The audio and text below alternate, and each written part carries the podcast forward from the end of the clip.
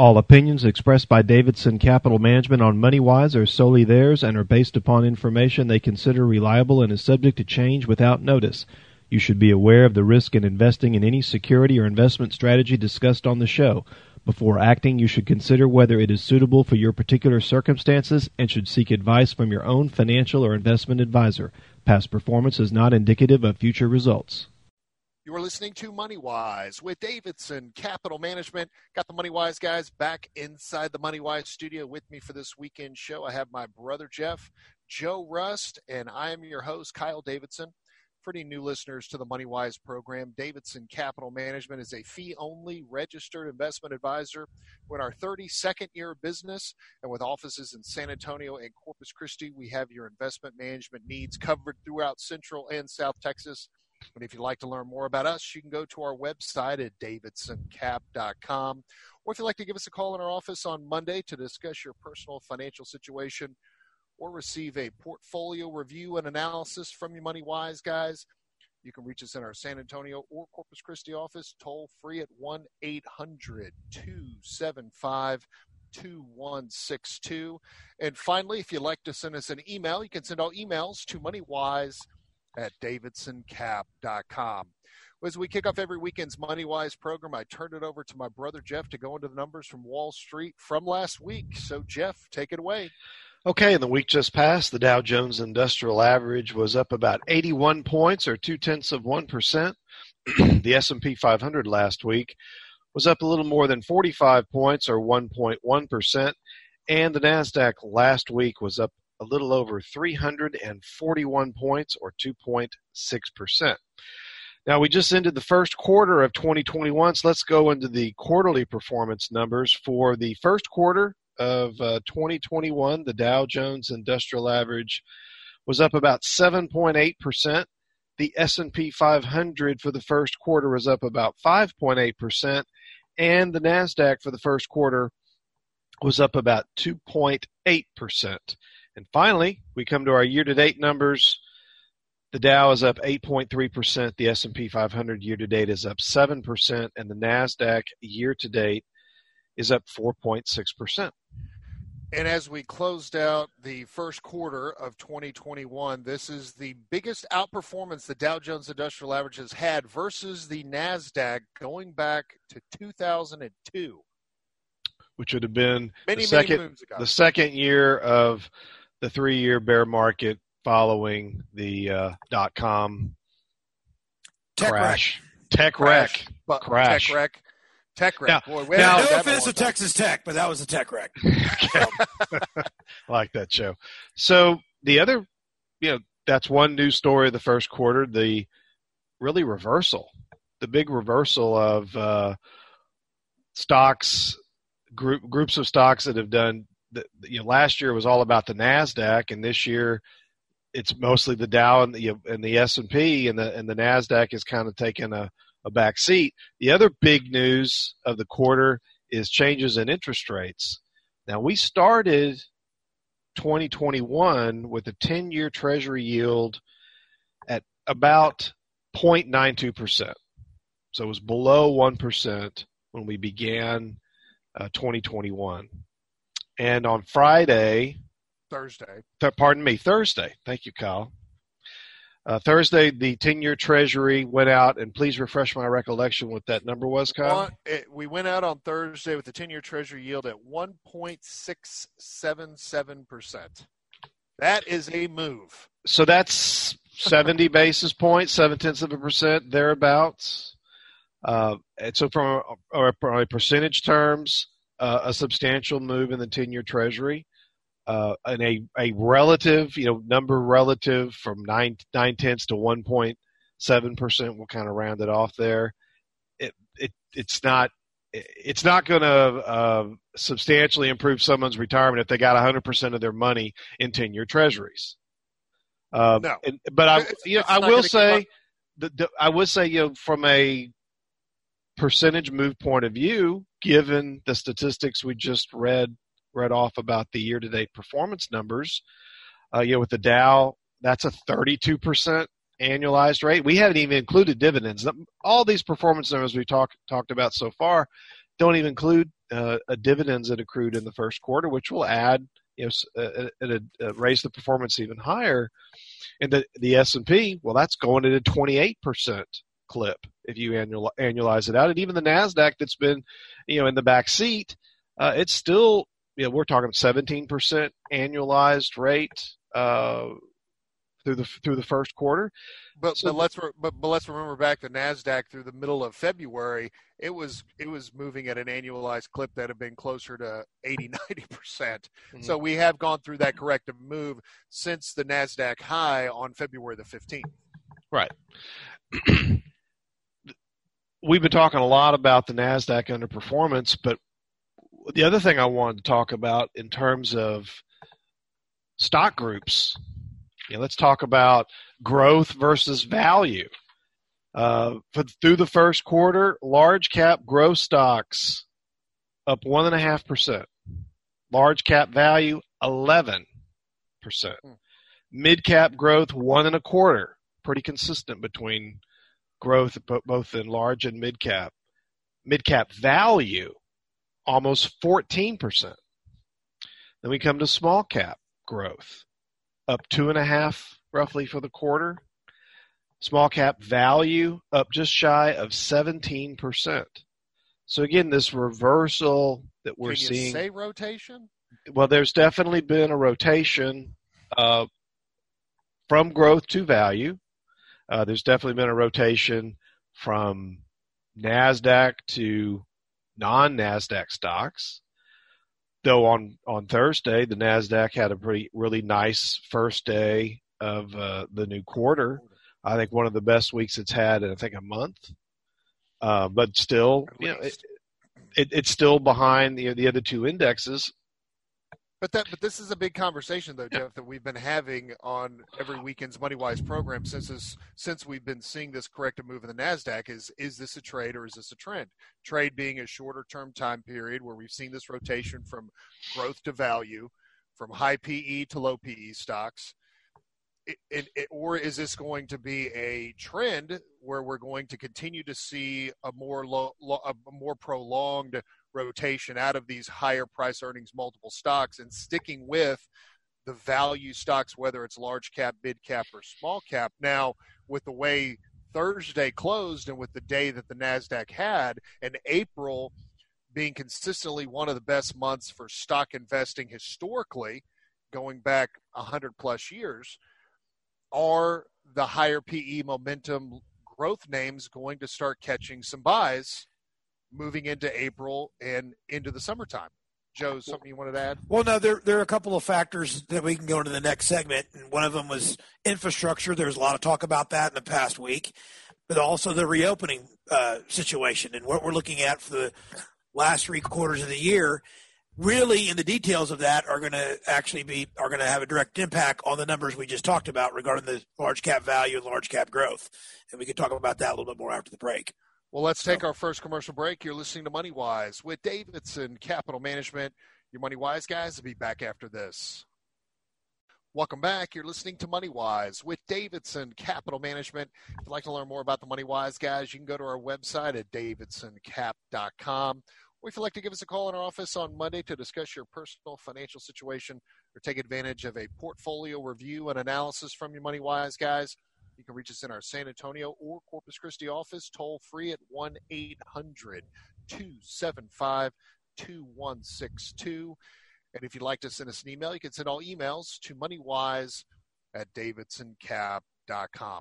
So if you're just tuning into this weekend's MoneyWise program, we just reviewed in the last segment the numbers, year to date, where we were for the quarter, talking about the outperformance of the Dow versus the NASDAQ for the first time, biggest outperformance for the Dow versus the NASDAQ going back to 2002. And this continued conversation that we've been having on the past weekend MoneyWise programs continuing on this weekend show. Again, this rotation that we have seen this past quarter out of the large cap, mid cap, small cap growth names, higher momentum, higher price earning multiple stocks into the value stocks, whether it's large cap, mid cap, small cap, and will this continue throughout the year? And I know some of the big news from this past week, and Joe, you alluded to it before we went to the commercial break, is President Biden came out with the first phase of his infrastructure plan. And he gave his speech on Wednesday in Pittsburgh. And the big conversation is going to be, and what has been coming out of especially out of the GOP, is this Biden plan a Trojan horse simply to raise taxes across the board, be it personal income taxes for people making more than $400,000 a year and for corporations. And I know that's definitely the war cry that is coming out of the GOP side of the aisle, is that this is just a Trojan horse, because I know the other part of his infrastructure plan, which he's going to be releasing in a week or two, is the social infrastructure, which I think is code word for socialism. Sorry, I'm just going to call it like I see. I knew that was coming.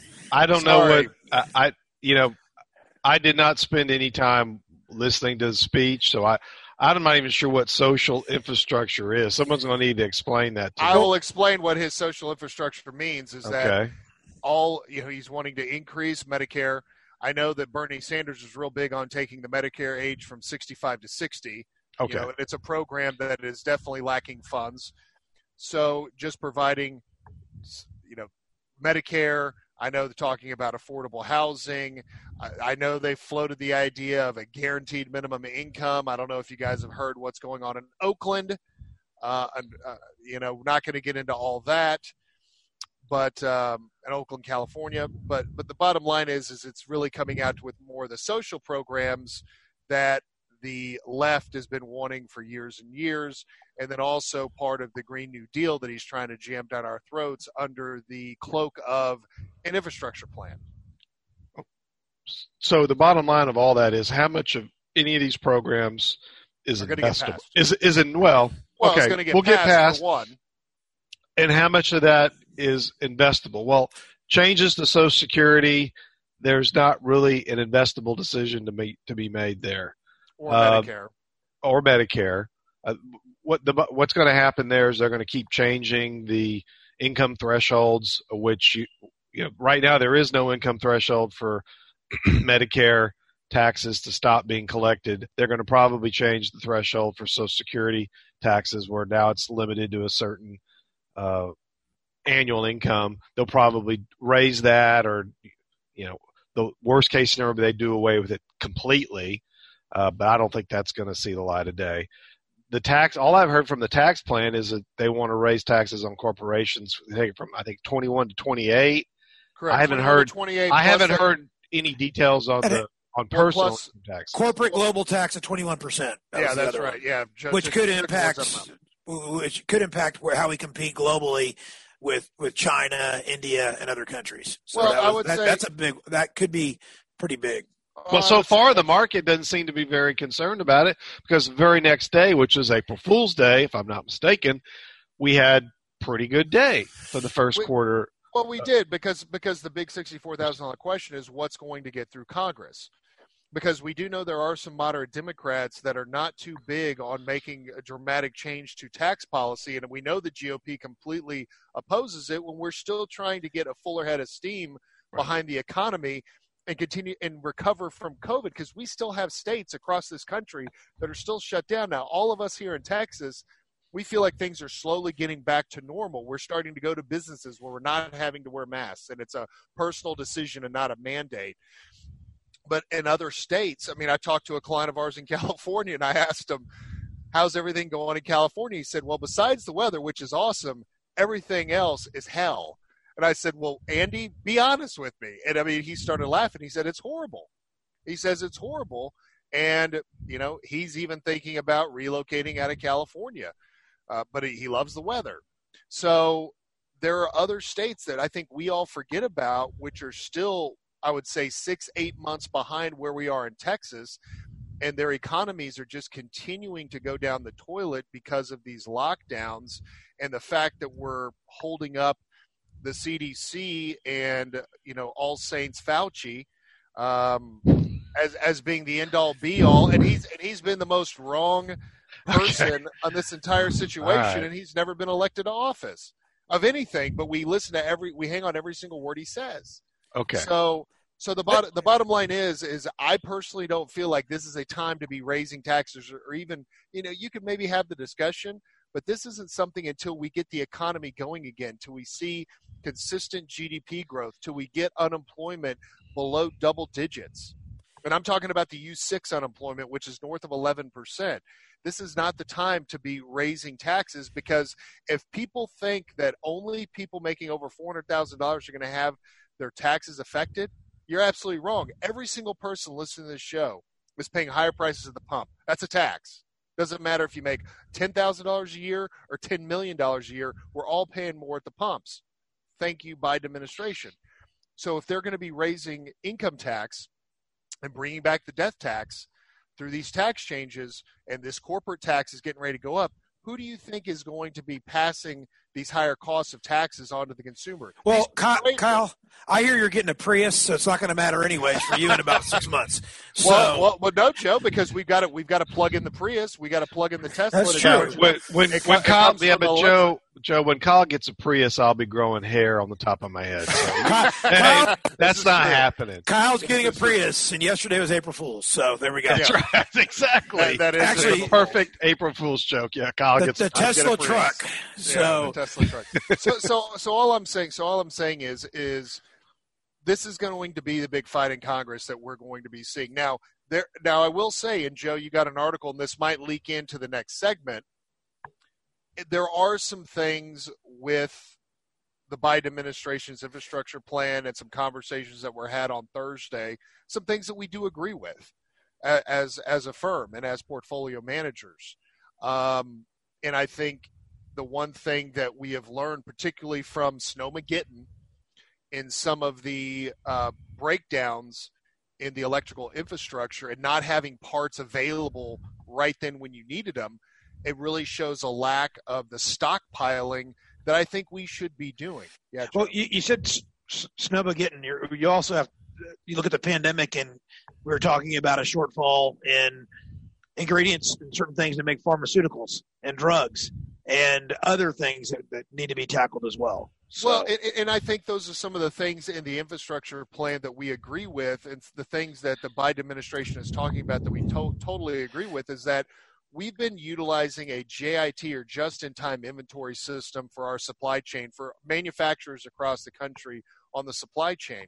And when you have Snowmageddon, when you have this global pandemic, it's kind of like when Warren Buffett says, when the tide comes out, you see the people that are swimming naked. And I think COVID was that tide that came out, and we saw companies across this country that were swimming naked with no inventory, with no stockpiles of supplies, and we're relying on this just-in-time inventory system. But you understand why companies do this? No, I do because it goes down to the bottom line. They don't want to carry a whole big supply of parts that they may or may not need. But I think it's wise, like Joe said, for us to have a stockpile of base ingredients for pharmaceuticals, because right now we primarily get it from China. Well, we have another bad meeting with China, and they start restricting our supplies. We could have a real problem in this country. You know, if the one example that they were using and they were talking about Thursday on CNBC in the morning was Toyota in Japan, because of some of the disasters that they've had, the Fukushima meltdown and that disaster, plus the tsunamis that they've had. They've realized that they need to stockpile microprocessors and chips for manufacturing of their cars, and so they keep a 6 to 8 month supply just in case, as opposed to just in time inventory. They're doing just in case. So I think this is a good part of the infrastructure plan, that power plants need to get equipment and store it. We need to get supercomputer processing and chips. We need to get that stockpile, which would be great for an NVIDIA or a Lam Research or a KLA, which are all stocks that we own in the portfolio.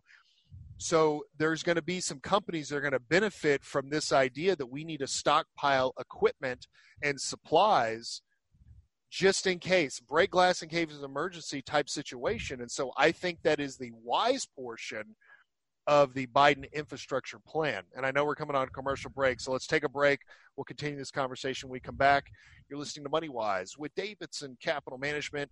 Your MoneyWise guys will be back after this. Welcome back. You're listening to MoneyWise with Davidson Capital Management. If you'd like to learn more about the MoneyWise guys, you can go to our website at davidsoncap.com.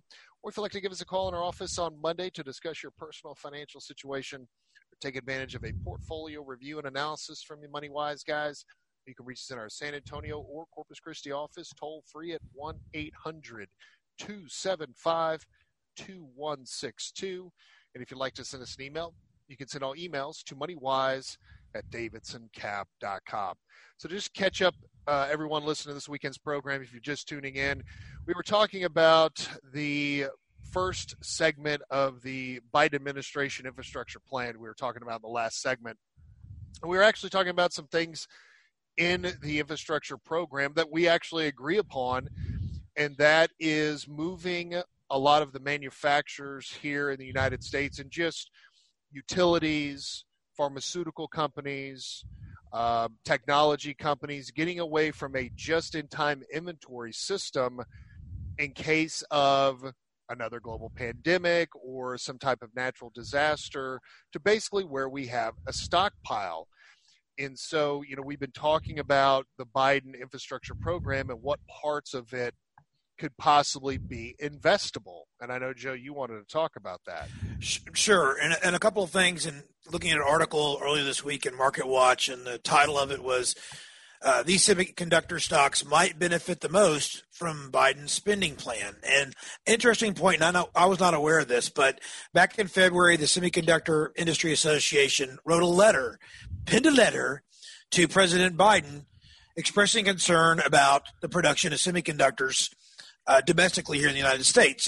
And I wasn't aware of this, but they wrote that the U.S. market share in 1990, we used to have 37% of the global market share from semiconductor chip manufacturing, meaning we manufactured close to 37% of the chips globally. Well, now it's 12%.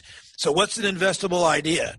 Well, right there it tells you, all right, if there's 50 billion of this is going to go towards this particular area, infrastructure in your traditional terms of streets, roads, bridges, those type of things, yes, that's one play, which we've invested in a couple of stocks to take advantage of that. But the other thing that you might not think about is, where does technology fit in to infrastructure? And right there, just investing in chips, which we have multiple semiconductor positions in our portfolio, those are some ways that you could look at, how am I going to go ahead and position my portfolio going through the rest of the year? In my opinion, we've debated this. Is there a rotation of value to growth? In my opinion, I think through the end of the year, you're going to see a broad particular rally, not just in the Dow or the value stocks, but also in the tech based off of this. But I think the ingredients and what's passed in the first part of the infrastructure bill could be critical to what's going to perform well to the end of the year, along with the reopening plays. But well, it's going to be absolutely critical of what's going to get through. But I don't know if the biggest opposition from the GOP is that this infrastructure plan is just a Trojan horse to raise taxes. And how's it going to be paid? How's it going to be paid? But do they really need to float an infrastructure plan to float a plan to pay taxes? To me, that the answer to that is no. They were always going to be putting a bill out to raise taxes, because we've got to pay for all of the COVID-related stimulus packages that have been, you know, we just had another one from this administration, not to mention all the ones from the previous administration. So the infrastructure plan, Trump couldn't seem to get one through. They got distracted, rightly so, by fighting COVID. They got. Well, no, and plus Operation Warp Speed. The focus was on COVID. The focus was getting the vaccines made. The focus was getting the vaccines produced, and now they're getting in everyone's arms. The one thing that if I could take a slightly differing approach or different view from what you guys are thinking for the remainder of the year, the only way that, in my opinion, the only way that, you know, what the scenario you're talking about, Joe, with this broad-based recovery in all, you know, stocks across all, you know, different, you know, value growth, is the growth stocks have got to show meaning earnings. I've already talked about ad nauseum and maybe a little bit here on the show about, you know, one particular stock and example that we still own that had a great first quarter earnings, and the stock has done nothing since those great first quarter earnings came out. Well, it was Apple. I think there are a lot of stocks in the tech space that had good earnings in the first quarter, and their stocks have done absolutely nothing. What's going to happen? You know, we're going to get earnings here in the next few weeks. If we get more blowout, if we get really good earnings again, and these stocks do nothing, then I'm going to be moving more towards the camp that this isn't necessarily a trade. It's a trend. It's a trend until the value, as quoted by the price of the stock, it catches up to the earnings of the stock, which means the price to earnings ratios may be too high in some of those stocks, and so they're not attracting new investors. Those that own them don't want to own anymore, and those that want to buy them think that they're expensive, and so they're buying other things. A PE reset is basically what you're talking about. And right. I remember Apple just a handful of years back had a single-digit price earnings multiple. Single-digit price earnings multiple. But that's not what we have. That's not the way it is today. The other thing is we had some of these companies come out and say things like, yeah, we had a great 2020. We're off to a good start in 2021, but we don't think it's going to be as good as 2020. They don't give guidance at all. Well, I think we're getting kind of away from that no guidance talk. I think we're getting more and more companies giving guidance.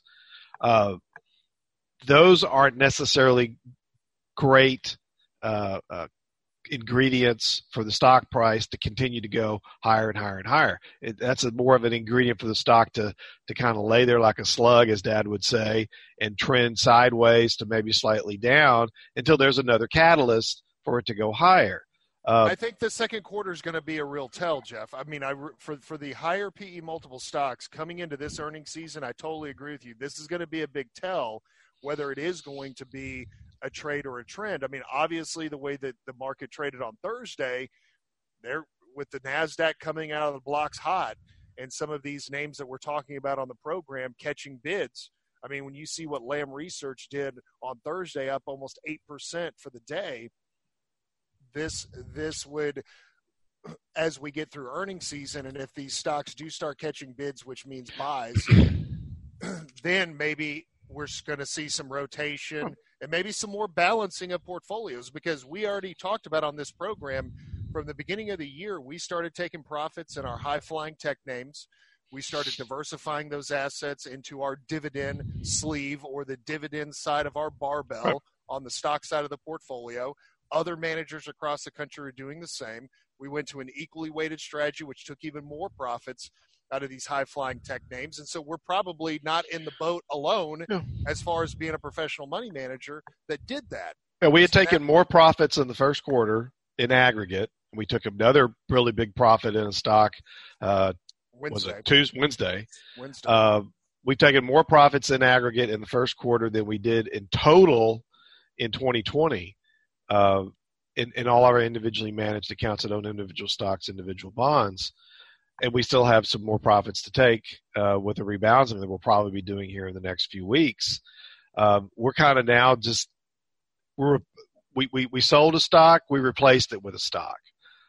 We in essence, our portfolios right now, we're still short maybe one stock to get to about 65% allocation in our moderate asset allocation portfolios, and I don't see us going to 70% anytime soon. We've got to hear some earnings. We've got to get more vaccines out. We've got to, now they're talking about there's another surge in COVID cases. You know, it's the fourth surge. Not in Texas. We've seen cases drop 17. You know, over the last 17 days, we've seen cases going down. Now in France, Macron. He shut down France again. Let's see the details. Let's see the details of whatever this tax bill is. I think I've said it before that history has shown that changes in capital gains taxes and personal income tax rates has not been a time period where they really necessarily need to make big changes to portfolios, because the markets historically have not moved that much with changes in tax policy. And let me add on to that, Jeff, because there was a great article that I did read this past week in Market Watch talking exactly about what you're talking about, and not seeing huge changes to market conditions or any kind of corrective moves because of changes in tax code and or capital gains tax. But then the other situation we have, which I've mentioned on past MoneyWise shows, is the TINA acronym. There is no alternative. So even with all these tax law changes, if and when they come and what they finally look like, nobody knows. That's still up in the air. But really, when you get down to the end of the day and you're an investor and you're like, okay, I can't survive off fixed income assets alone with a 10-year treasury paying you less than 1.7% for 10 years. I have to have some stock exposure. There is no alternative. We have to have stock exposure regardless of how nervous you are about the market, or how nervous you feel that valuations have gotten way ahead of themselves. You still have to have stock representation in your portfolio to have any kind of growth potential to outpace monetary inflation. And when you're looking at over $4 trillion, that's trillion with a T, of cash sitting on the sidelines, and you're not going to be making it in fixed income. It'll provide you safety. It'll give you a little bit of income, but not too many people are going to be retiring comfortably on less than 1.7 a year, 1.7% interest a year for a decade. It's just not going to happen. There is no alternative.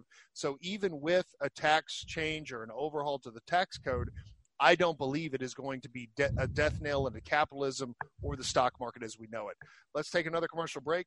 We're listening to MoneyWise with Davidson Capital Management. We'll be back after this.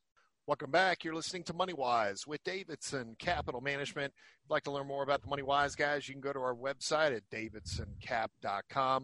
Or if you'd like to give us a call in our office on Monday to discuss your personal financial situation, take advantage of a portfolio review and analysis from your MoneyWise guys, you can reach us in our San Antonio or Corpus Christi office, toll free at 1-800-275-2162. And if you'd like to send us an email, you can send all emails to moneywise@davidsoncap.com. So just catching up any new listeners, if I can get that out on this weekend's MoneyWise program. You know, right before we went to commercial break, talking about the proposed tax plan, don't know what it's going to look like. We've got some initial framework, but framework doesn't always necessarily lead to law. But the one thing I mentioned before going to commercial break is that any kind of tax law changes, I don't feel it's going to be the death knell to capitalism as we know it or the stock market, because it really comes down to the acronym TINA. There is no alternative when it comes to investing, because we're still in historically low interest rates. And I know Jeff mentioned at the beginning of the show how much interest rates have come up, particularly when you're looking at the 10-year treasury from the beginning of the year as a percentage move in interest rates. But still, when an interest rate on a 10-year treasury is less than 1.7%, that's not going to be putting any retiree on easy street. Now, we've talked on past weekend MoneyWise programs, when we do portfolio reviews and analysis, basically the second opinion that we provide to prospective clients so they can get a better handle on, you know, what they actually own. Is it working in concert together with one another? Is it playing against each other? Is it the right asset classes? Is it the right securities? Is it the best of breed securities? I mean, these are the things that we look at. Allocation. These are the things we look at when we do these second opinion portfolio reviews and analysis.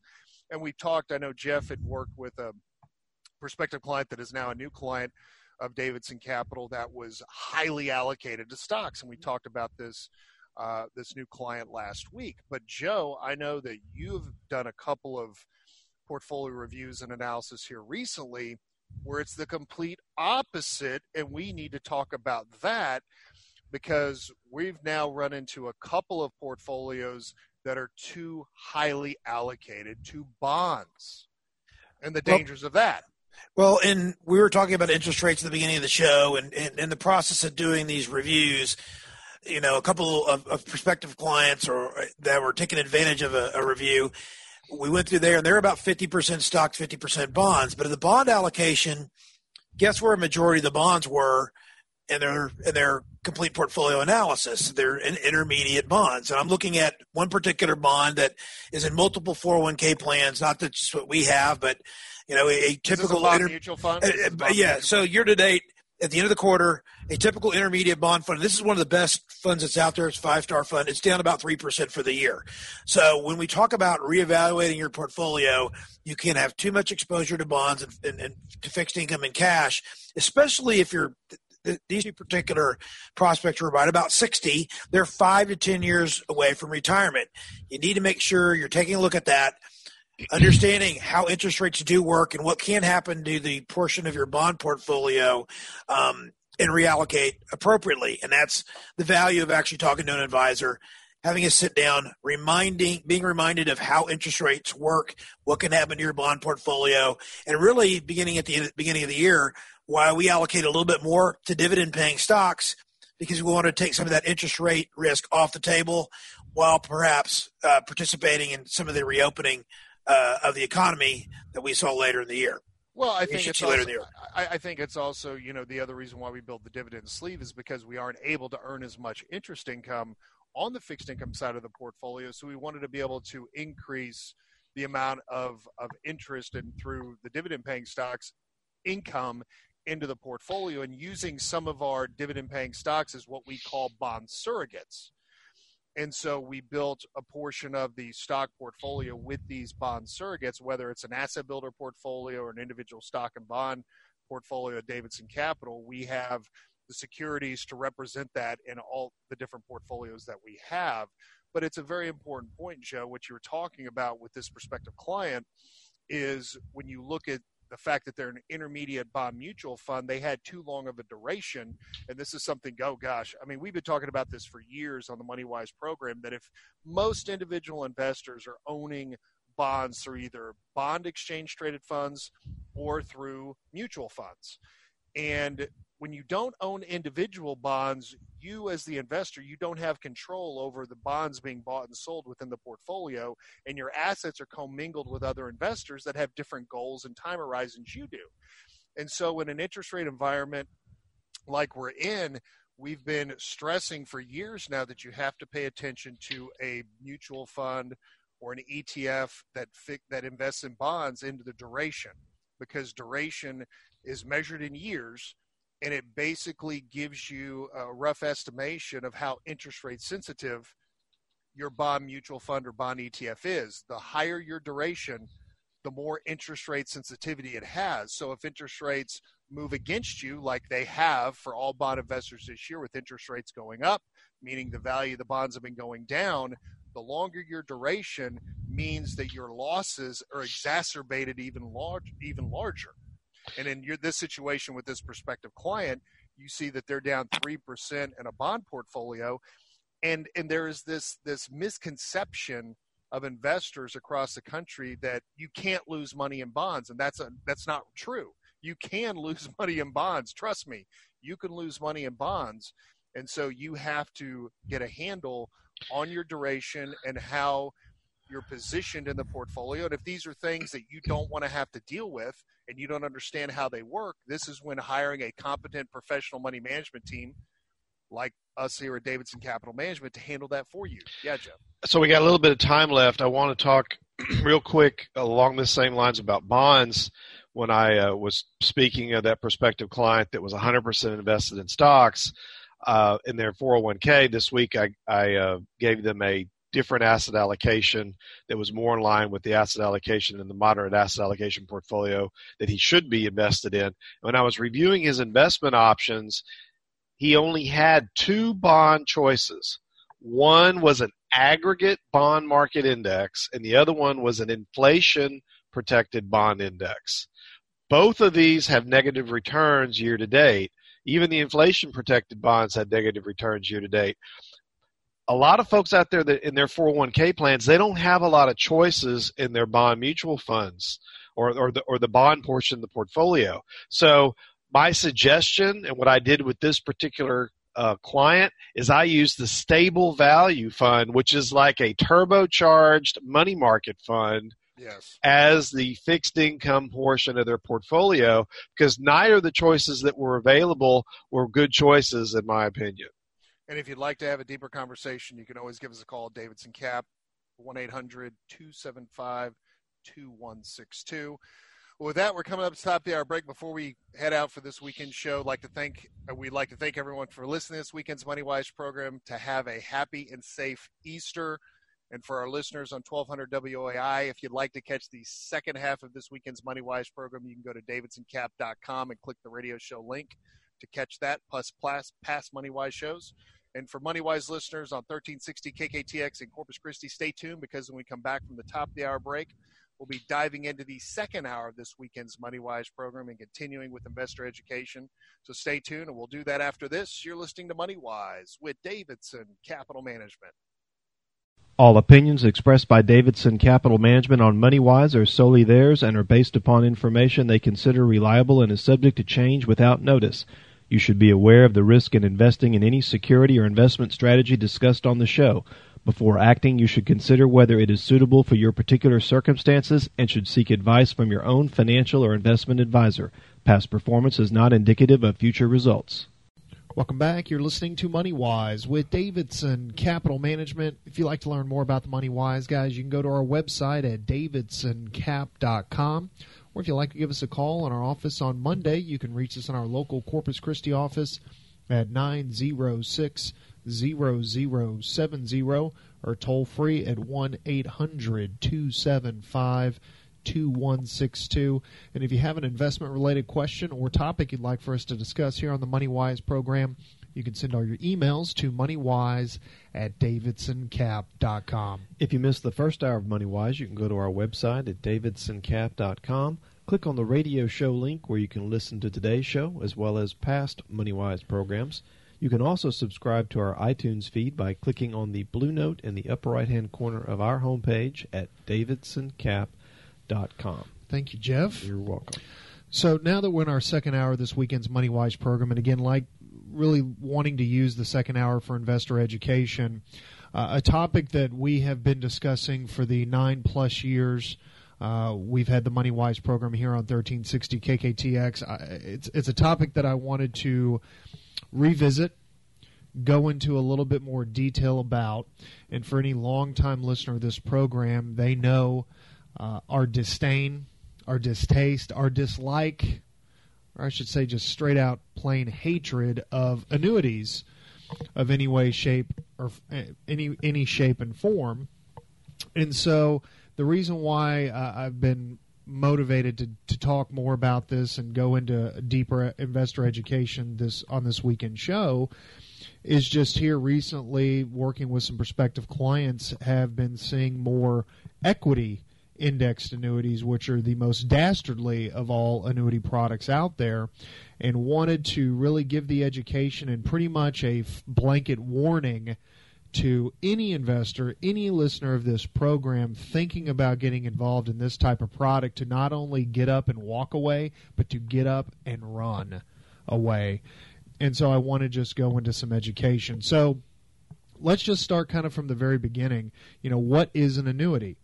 An annuity is a contract between you and an insurance company in which the company promises to make periodic payments to you starting immediately or at some future time.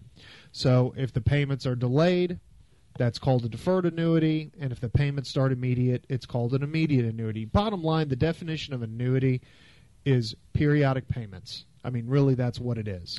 The key word in that statement that you just made, Kyle, is the word promise. Mm-hmm. It is not a guarantee. That's right. Now, there are, for whatever reason, the insurance industry is allowed to use that word, the G word, as part of the marketing pitch. Mm-hmm. When in reality, it is nothing more than a promise. Because as we've said since the beginning of this show in 2005, there is only one guaranteed investment, and that is U.S. government bonds, bills, and notes. That's right. That's the only guaranteed investment. Anything else is nothing more than a promise. It's and really, it's like you said, Jeff, it's a sales pitch. It's in the sales pitch because the G word, as we call it, the word guaranteed, gives the potential buyer that warm and fuzzy feeling that I'm protected under this blanket of cover, this blanket of guarantee, and that's not true in the world of annuities. So annuities really come in two types, fixed and variable. Now, a fixed annuity, the insurance company guarantees, quote unquote, guarantees both the rate of return and the payout. A variable annuity's rate of return is not stable, and it varies with stock, bond, money market funds that you choose as investment options. And there is no guarantee that you will earn any return on your investment, and there is risk that you will lose money in the variable annuity contract. So those are just kind of the two main basic annuities. Now we get over to what is an indexed or equity indexed annuity. The new marketing term that they're using now, Jeff and Dad, is a hybrid annuity, which is starting to show up at lunch and dinner seminars across the city, a hybrid annuity. The equity indexed annuity product is on the radio as it's almost as heavily marketed now as gold is. I'd probably say in some instances more, Jeff. I do not see on television a lot of pitches for equity indexed annuities, but whether it's satellite radio, whether it's terrestrial radio, there are radio shows all across.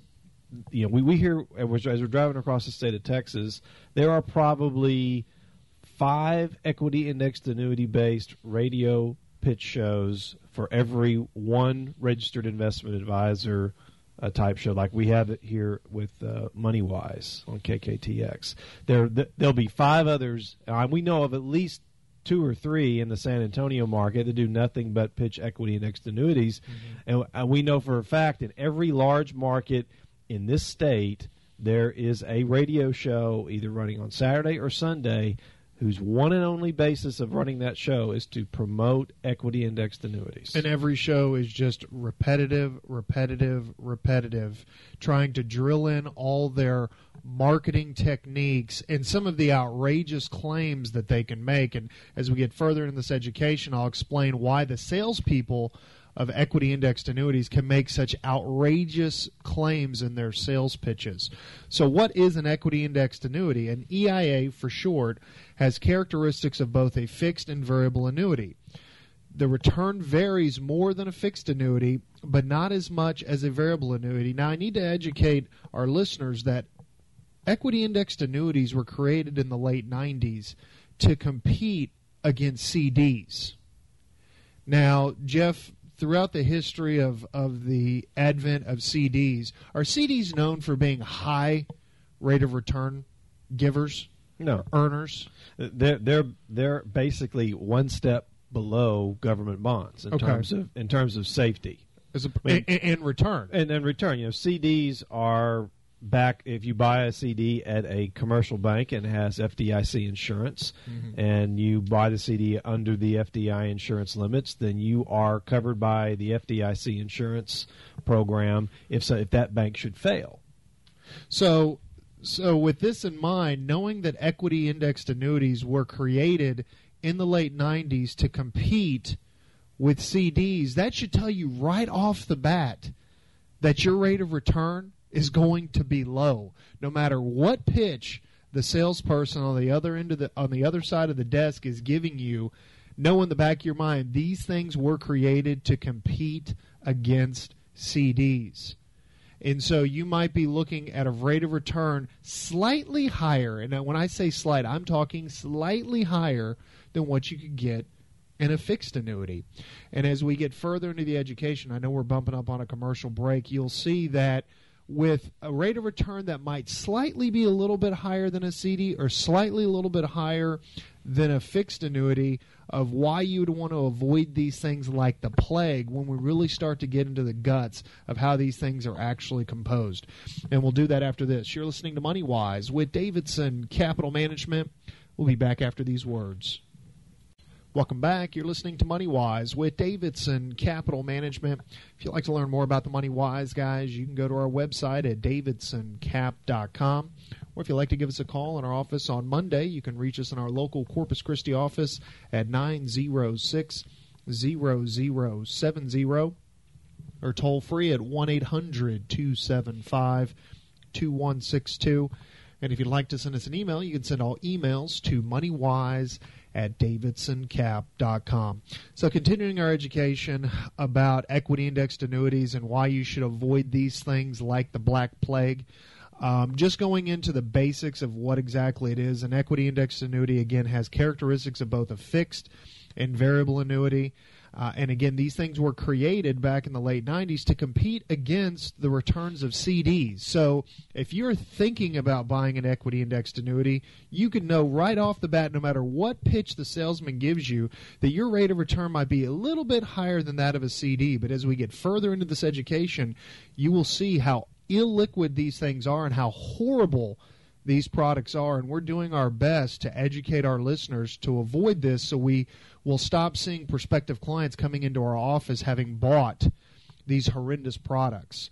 So let's get back to the EIA. Now, equity indexed annuities offer a minimum rate of return or rate of interest and an interest rate linked to a market index.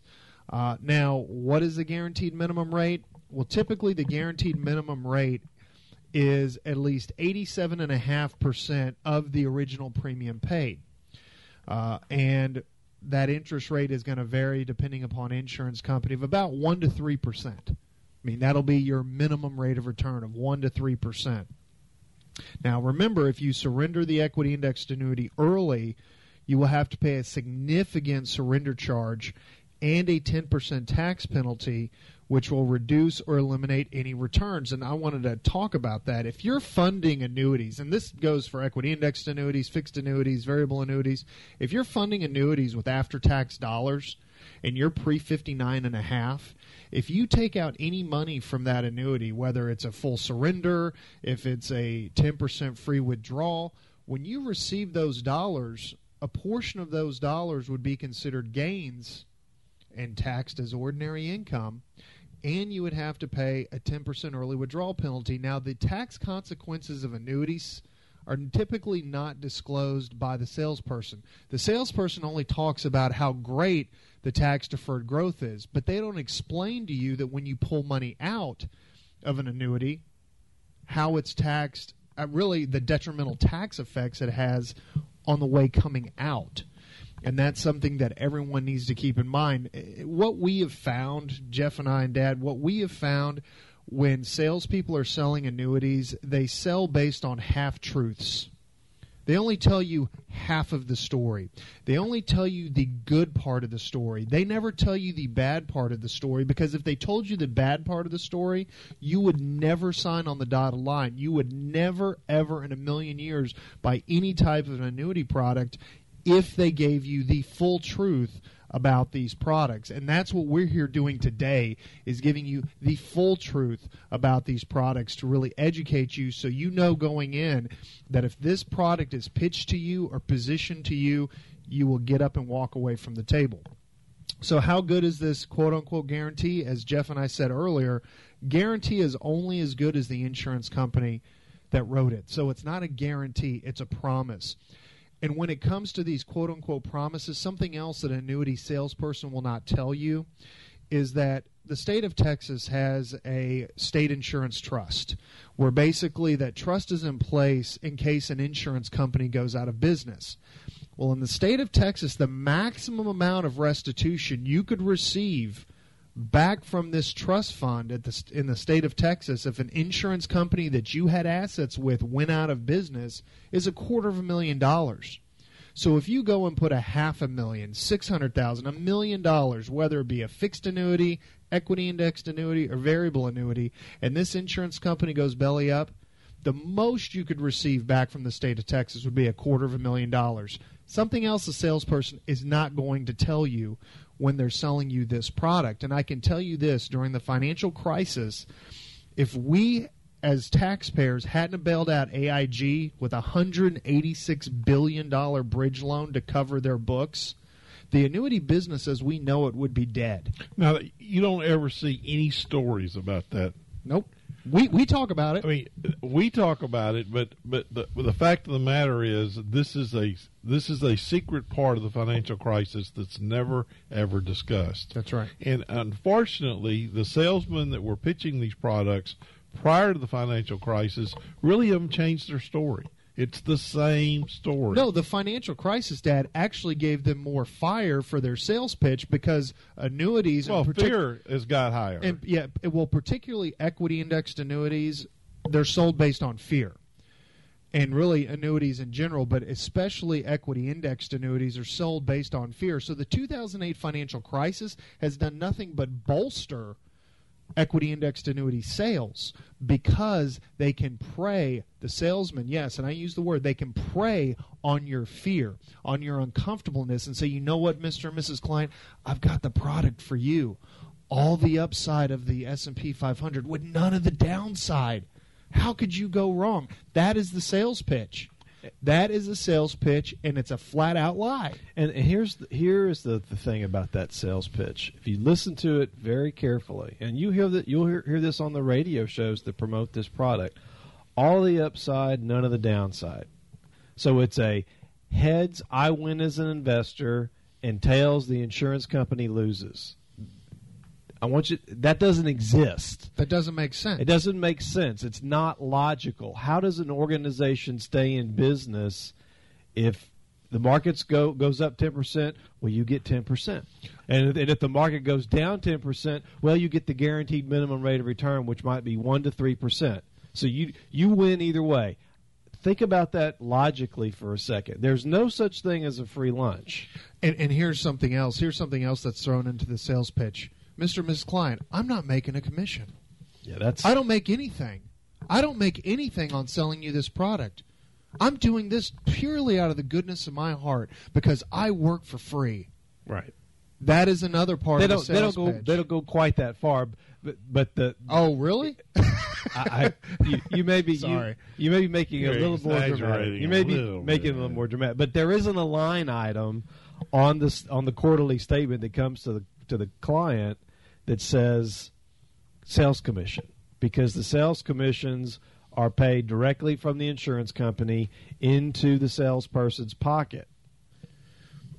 Okay, so getting back to equity indexed annuities, so how are the equity indexed annuity interest rates compounded, the rate of return compounded? Well, again, the indexed, when they talk about index, typically a lot of them use the S&P 500, and the index-linked gains depends on the particular combination of indexing features that the EIA uses. Now, a lot of equity indexed annuities talk about participation rate, meaning how much of the linked index are you going to be participating in? So the participation rate determines how much of that gain in the index will be credited to the annuity. For an example, an insurance company might set the participation rate at 80%, which means that the annuity would be credited with 80% of the gain experienced by the index. Now, that sounds good. So if the S&P's up 10%, then theoretically you'd say, okay, well, I want to get 8%. That's right. Or a lot of equity indexed annuities talk about 100% participation. So you as the customer thinking, wow, I get 100% participation of the S&P 500 index, so I get all the upside, but then if it goes down and the market goes to zero or less than zero, I get the guaranteed minimum return. Man, what a great deal. I can't believe these products haven't been around forever. Why doesn't everyone own these? That's the good part. Let's actually get a little bit deeper and talk about what every equity indexed annuity has that's buried deep in their 100-plus page prospectus. They have what's called an interest rate cap. And what happens is equity indexed annuities put a cap on the upper limit of your return. And this cap is generally stated as a percentage. So let's say that this maximum rate of interest the annuity will earn, for example, you have a cap of, say, 4%. So the market goes up 10. The S&P goes up 10%. You're capped at 4. That's the maximum amount of money that you can make. That's the maximum amount of credit that can be credited back to your account. And I'm oversimplifying this because I don't want to just bore our listeners to sleep, but there are very complicated convoluted mathematical equations that are used to create the interest rate that's credited to the account. And I can assure you, it's not to the benefit of the policyholder. It's to the benefit of the insurance company that's providing and created the indexed annuity. And here's another little kicker. Equity indexed annuity companies pitch the interest rate caps. They pitch the participation rates. But guess what? How long do you think that those rates are guaranteed in a typical equity indexed annuity contract? Short periods of time, less than a year. 1 year. 1 year less. Equity indexed annuities have the ability, and most of them do this, that I've done research on, to adjust those guaranteed interest rate caps and participation rates after the first year. They reset them, and they do not have to notify you of them. So what they do is they get you with the teaser rates, get you to sign on the dotted line, get you locked up into extremely long surrender penalty periods, and then 12 months later, the rug is pulled out from underneath you and your equity indexed annuity. We're going to come to the bottom of the hour break. You're listening to MoneyWise with Davidson Capital Management. We'll be back after the news. Welcome back. You're listening to MoneyWise with Davidson Capital Management. If you'd like to learn more about the MoneyWise guys, you can go to our website at davidsoncap.com. Or if you'd like to give us a call in our office on Monday, you can reach us in our local Corpus Christi office at 906-0070 or toll free at 1-800-275-2162. And if you'd like to send us an email, you can send all emails to moneywise@davidsoncap.com. So before we went to the commercial break, we were talking about how insurance companies that sell equity indexed annuities link interest rates, or basically how your annuity is credited with a rate of return. We talked about the participation rates, how a lot of equity indexed annuities will pitch 100% participation in the linked index, which sounds great. But then you get down to the part of the contract where it talks about the rate of return caps that the equity indexed annuity basically has in place, to where they might cap you at a maximum of a 2% rate of return per month. So if the market was up 5% in 1 month, you might only get 2%. But again, before we went to the bottom of the hour break, what I have found in my research is that equity indexed annuities give you a 1 year teaser rate to get you to sign on that dotted line. And then after 12 months of signing that contract, everything changes. Participation rate changes. Interest rate cap changes. And again, it's to the detriment of your account and to the betterment of the insurance company. And that is a sales pitch. That is a sales tactic. And I don't mean to steal any of your thunder, but there is another teaser that draws clients in. Oh, thank you, Jeff, for bringing that up. That is the bonus that is given on the premium. And we use the word premium because an equity indexed annuity is not an investment vehicle. It is an insurance policy. And we'll talk about why that's important in just a little while. So when you're buying an annuity, the money you're putting into it is called a premium, just like if you were buying a life insurance policy. And so the one thing that we always say to anyone thinking about buying an equity indexed annuity, why would an insurance company, if this product is so good, all the upside, none of the downside, why would an insurance company need to motivate a buyer with a 10% or 15% upfront bonus? And I'm talking 10% of what you're investing. So if you're putting in $100,000 with a 10% bonus, they're going to say, Mr. and Mrs. Client, we're going to give you $110,000 of your original premium. So we're going to give you $10,000 for free to buy this product. Now think about that. If this thing was as good as the salesman is making it out to be, why would they need to give you a bonus?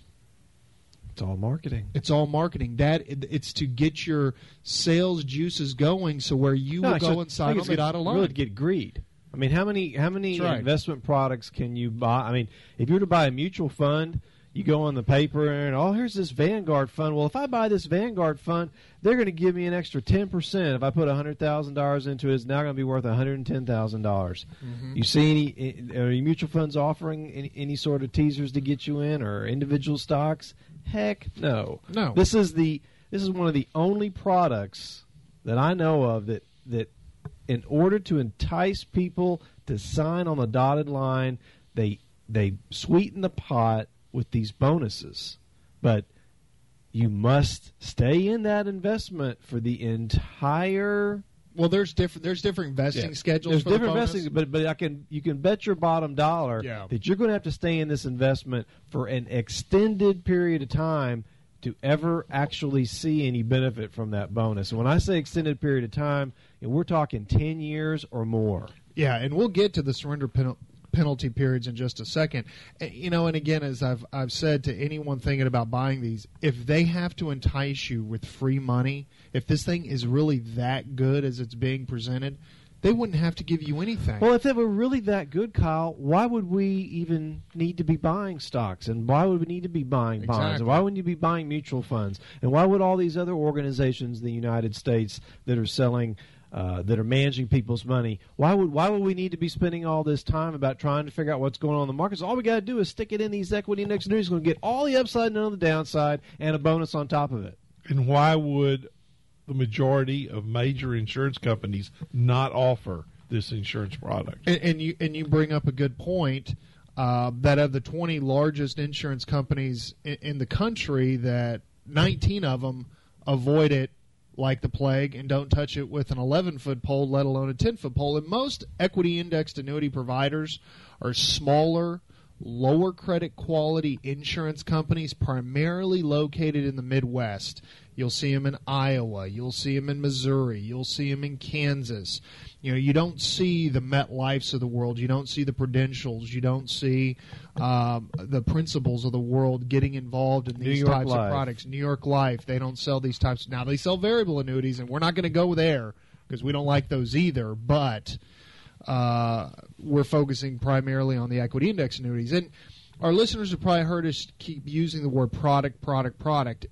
And listeners have to understand, everyone has to understand, this is an insurance contract. This is not a security, which means that FINRA, which is the Financial Industry Regulatory Authority, and the Securities and Exchange Commission do not police these products, which also means they do not police the words that are coming out of salesmen's mouths when they're selling these. It's up to every state board of insurance to police these.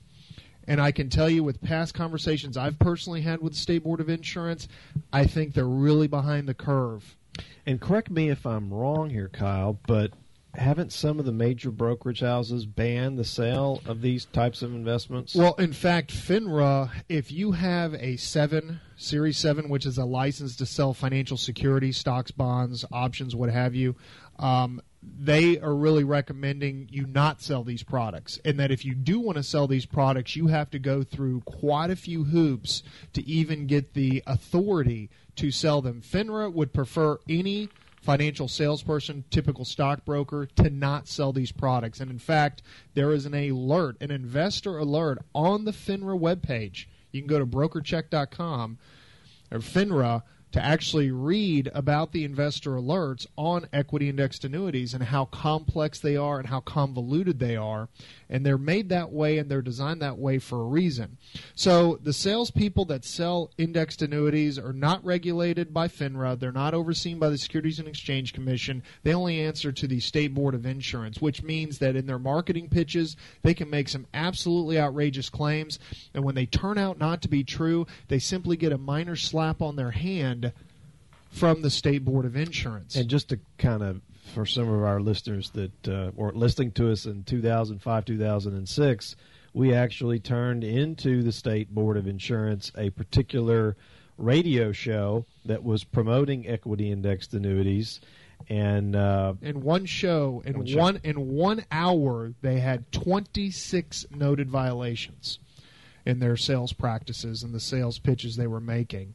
You know, continuing on EIAs, they carry extremely high fees and pay outrageous commissions to salespeople. In fact, I found a study conducted by two PhD mathematicians for a firm called Securities Litigators, where they have found that approximately 20% of premium paid into an equity indexed annuity goes directly into the pocket of the insurance company that created the EIA and to the sales force. And you keep saying EIA, equity indexed annuities. So if you're if you're buying an equity indexed annuity, putting $100,000 into it, you can almost assure yourself that about $20,000 of that is going into the pocket of the salesperson and the insurance company that has created the product. And you might say, well, Kyle, I put in $100,000 and I've got $100,000 in my account.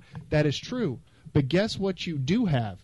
You have anywhere between 10 to 17 years of surrender penalty period. Yeah, you heard me right. 17 years. I'm reviewing accounts right now for a prospective client that has 17-year surrenders, which means that if you want to get out of this thing, you're going to be hit with a massive back-end sales charge to cover the huge amount of commissions paid to the salesperson that sold these things. Now, equity indexed annuities, again, because it's not an investment product, they can pay double-digit commissions to the people that sell them. Why do you think they're so popular for insurance agents? And why do you think they run radio shows all over the state, all over the country? Because they pay big commissions. That's right. And so we talked about the surrender penalty period. You know, I've done a bunch of research on multiple equity indexed annuities, and what I have found running numbers back, and in fact, I've seen some where numbers have been run back to 1950. I've seen numbers run back to 1962, and I can tell you that from the research I have done, you're looking at historical rates of return for some very popular equity indexed annuities that are out there right now being sold. Returns ranging anywhere from 1.5% to 2% annualized per year. This is where we go back to the statement that we made in the first segment of this educational portion of the program that said that these equity indexed annuities over the long term don't return just maybe slightly more than you might receive in a CD or a government bond in the current interest rate environment. That's right. So let's talk about the extremely poor liquidity that equity indexed annuities provide. Now, all annuities provide a 10% free withdrawal, where you can take 10% of your money out without any kind of surrender penalties or what have you. But what happens if you lock up your retirement assets in an equity indexed annuity, variable annuity, fixed annuity, and God forbid you had an emergency and you need to get a hold of more than 10%? Well, in an equity indexed annuity, you could be hit with rear-end surrender charges 20% plus to get this money out. So there is extremely poor liquidity in equity indexed annuities. Coming up to our last commercial break, we're going to take the break. When we come back, I'll be wrapping up the equity indexed annuity education, and we'll do that after this. You're listening to MoneyWise with Davidson Capital Management. Your MoneyWise guys will be back after this. Welcome back. You're listening to MoneyWise with Davidson Capital Management. If you'd like to learn more about the MoneyWise guys, you can go to our website at davidsoncap.com. Or if you'd like to give us a call in our office on Monday, you can reach us in our local Corpus Christi office at 906-0070 or toll free at 1-800-275-2162. And if you'd like to send us an email, you can send all emails to moneywise@davidsoncap.com. So before we went to the break, I was talking about the lack of liquidity in equity indexed annuities and really annuities in general, only allowing up to a 10% free withdrawal. Anything above that, particularly in equity indexed annuities, you can be hit with substantial rear-end commissions or rear-end surrender charges, as we call them, or contingent deferred sales charges is another way to describe them. So, again, they have a real lack of liquidity. Now, as I was talking about how extremely complicated these products are, you know, they're complicated to keep purchasers in the dark. So the salesperson can continue to make outrageous claims and sell their perceived advantages to the purchaser. But because the product is so complex and you need to be a PhD in math and mathematics to figure them out, it makes it to where the purchaser doesn't have the ability to ask any questions because they were so complex and opaque when it comes to how they actually are structured and how they work. And equity indexed annuity salespeople are really targeting the financially unsophisticated. Because, again, once you sign on that dotted line and your 10-day or 15-day free look period is up for the annuity, you're trapped. There's nothing else you can do. If you want out of this thing, you could possibly get hit with a 20+% sales charge trying to get out of this thing. You know, and what, again, doing my research earlier this week, I ran across an insurance company out of Iowa that in the state of California, there's currently a class action lawsuit against them where they're being accused of violating the RICO Act. Now, for those of y'all that don't know, the RICO Act was used to break up racketeering and basically organized crime back in the 70s and 80s. And the fact that an equity indexed annuity provider, and this company in particular has over $21 billion of assets, they're being accused of violating the RICO Act. That's pretty significant, I would say. Wouldn't you say, Dad? Yes. That someone's getting accused, and actually I believe they've already lost, and they're now having to pay a huge settlement. And really what the lawsuit stemmed from was the targeting of elderly people to buy equity-indexed annuities. And that's really where this California class action lawsuit is really aimed at this particular insurance company, was because of their very deceptive and really predatory sales practices that they were using in equity indexed annuities. I mean, predatory to the point that Chris Hansen of Dateline NBC did a 1 hour or 2 hour expose on the deceptive sales practices of equity-indexed annuities, and he's known for the catch a predator. Well, this is to catch a financial predator. It was because his mother had been approached by a salesperson. That's what got him into it. And so somewhere out there on the internet, and this was from a few years ago. Yeah, this was several years ago. And again, any longtime listener to this program know that we are disdain for annuities of all shapes and forms, but equity-indexed annuities is what really gets me fired up, because they are so worthless.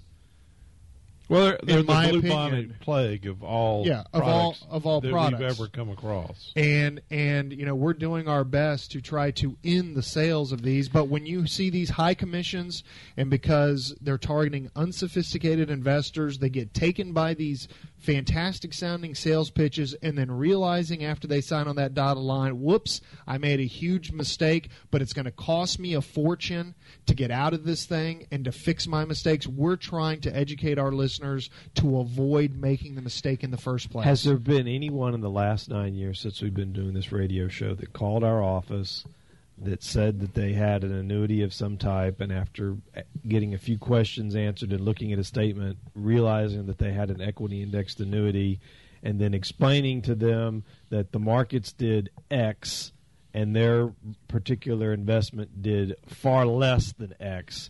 Have we ever had anyone express their pleasure that they bought one of these years ago? No. In fact, the prospective client right now that I'm working on was just doing some analysis on their EIAs. Got an EIA that's had since around 2006. Since 2006, his performance return up 15%. Moderately allocated asset builder account at Davidson Capital Management, actively managed, close to 90% after all fees and expenses. That's a huge difference. That's a huge difference. When you annualize that number out, again, they're making just above what a CD would return. But I can almost assure you that the sales pitch being used was all of the upside, none of the downside. And I do know, and again, for education, this prospective client had told me that another big pitch to him was that annuities was the only way to shelter your assets from lawsuits. That is an absolute lie. There are a multitude of ways to shelter your assets from being sued and from liability. Being inside an IRA, inside of a 401K, inside any kind of retirement plan, that's a way to shelter annuities. You have family limited partnerships. Yeah. The last person that anyone should be asking about how do I shelter my assets from potential lawsuits is an insurance salesman. Amen. Amen. If you need to talk to a lawyer about shielding assets from from a lawsuit, that's the only person, in my opinion, that would be qualified to answer that question. You don't go ask your mechanic about a tax question. Yeah, that's right. You don't come to us asking about a heart problem. That's right. You don't go to your doctor to get your teeth cleaned. Right. So, I mean, really, when it comes down to the end of the day, anyone that's listening to this program that has even had the fleeting thought of buying a product like this, do yourself a huge favor. Pick up the phone, give us a call at 906-0070, and take 15 to 20 minutes out of your life to get an education about how these things work. And that's of any type of annuity. Of any type of annuity. And I can tell you that we've had some calls. I've had some calls in the past, Jeff, of people that have heard this education that we've done in the past on annuities, and they have thanked us for making that mistake and buying these types of products. And you know, I wanted to thank all of our listeners to sticking with us in this second hour of this weekend's MoneyWise program to get this education, because we want to see the ending of the sales of these products, because they are no good for nobody. I mean, they're no good, period. And there should be no reason for these things to be bought. So if you want to get an education, you give us a call. And with that, I would like to thank everyone for listening to this weekend's MoneyWise program. Again, if you'd like to give us a call in our office on Monday, you can reach us at 906-0070 or toll free at 1-800-275-2162. And for my father, John, and my brother, Jeff, this is Kyle Davidson saying have a fantastic weekend, and to your financial health, we will talk to you next week.